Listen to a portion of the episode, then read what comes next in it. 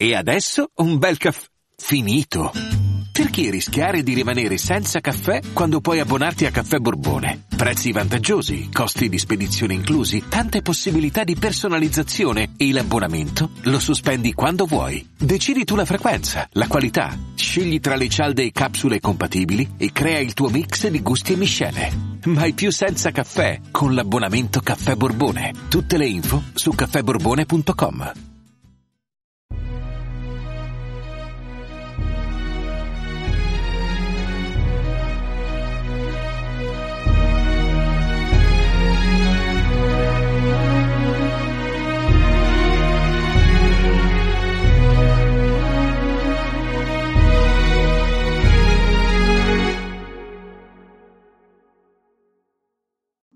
tutti e benvenuti al ventiquattresimo episodio di Pillole di Scienza. Oggi vorrei parlarvi del mitico HTTP, ovvero il protocollo con cui ci connettiamo ad internet da qualunque dispositivo ogni giorno, facendo anche delle riflessioni sulla scienza e su come il progresso eh, ci porta a considerare diversamente determinati aspetti. Ed anche capire come il progresso e le necessità sono spesso sconvolgenti e difficilmente pronosticabili anche da menti tendenzialmente aperte come quelle degli scienziati. Nel 1980 Tim Berners-Lee, che lavorava al CERN a Ginevra, eh, rilascia la prima versione dell'HTTP, in particolare la 0.9, per permettere una comunicazione di articoli scientifici e in generale di dati tra colleghi, quindi Inizialmente tutto questo era pensato per un mondo molto ristretto. C'è da dire che HTTP era pensato per accedere ai dati di qualcun altro tendenzialmente, a differenza dell'FTP, che era un protocollo già esistente che consentiva di aggiungere o rimuovere file da un certo posto, ma non di fare un mero accesso, quindi aveva proprio uno scopo diverso, diciamo. Questa differenza di nome e di necessità dei due protocolli diventa chiara quando non mi limito a dire l'acronimo ma il nome esteso. FTP sta per File Transfer Protocol, quindi protocollo di trasferimento file, mentre HTTP sta per Hypertext Transfer Protocol, quindi protocollo di trasferimento di ipertesti. Eh, vi ricordate gli ipertesti, quelle che si facevano con i programmi, con gli editor anche da bambini, dove ad esempio le tesine, dove si collegavano varie pagine a dei link? Ecco, gli ipertesti di fatto sono un po' ehm, eh, i, i capostipiti, i predecessori delle pagine web e le prime condivisioni di articoli e dati scientifici venivano fatte proprio in questo modo. Sempre Berners-Lee eh, ideò e sviluppò la versione 1.0, la successiva della prima, la 0.9, eh, e diciamo con la 1.0 arrivò il primo browser eh, di nome Mosaic, forse l'avrete sentito, che sostanzialmente anche lì è stato il capostipite di tutti i browser che utilizziamo oggi. Era molto più semplice, permetteva di fare attività molto più essenziali, però caspita, era già un passo avanti enorme e il browser ha aperto le porte di fatto all'utilizzo di HTTP in tutto il mondo. Ben presto però con i primi utilizzatori sono apparsi anche i primi limiti dell'HTTP 1.0. Ad esempio un server poteva ospitare soltanto un sito web, quindi con una, uno spreco di risorse in molti casi. E poi temi sulla sicurezza informatica, che allora erano ancora poco, poco presenti diciamo, nel, nel dibattito comune, ma che comunque erano già abbastanza palesi. Questo ha portato alla versione 1.1 rilasciata nel 1997 e poi c'è stato anche un aggiornamento nel 1999. Eh, diciamo che ad oggi la versione che stiamo utilizzando è la cosiddetta HTTP2 rilasciata nel 2015.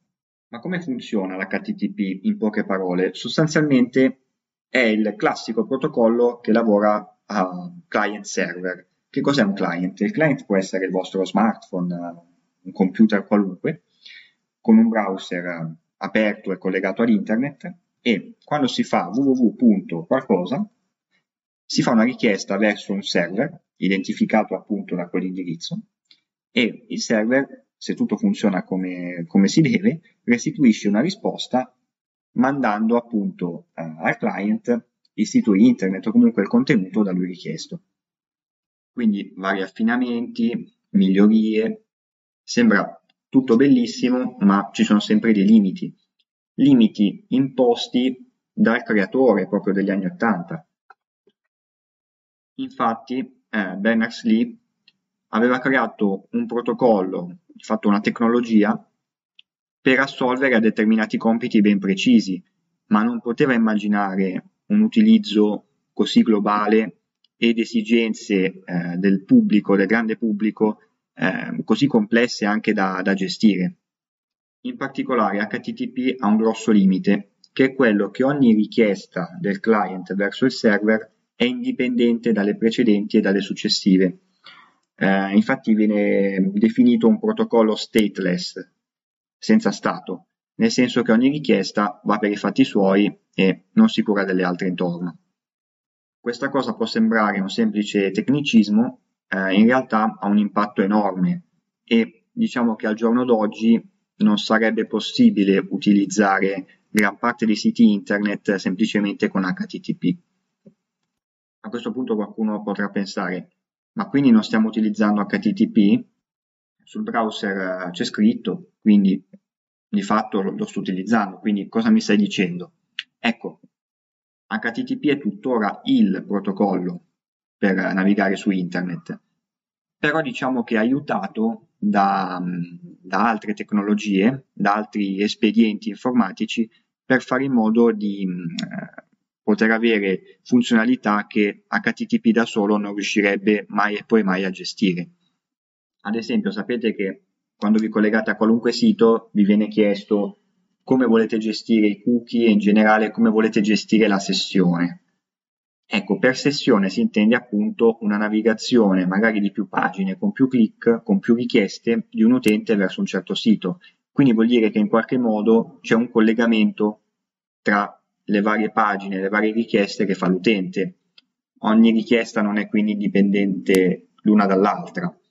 Per fare degli esempi concreti, quando fate la login in un sito internet state creando una sessione, quindi dopo la login il sito entra in una pagina successiva che tiene conto delle vostre credenziali, perché altrimenti dovrebbe entrare nella pagina di qualcun altro.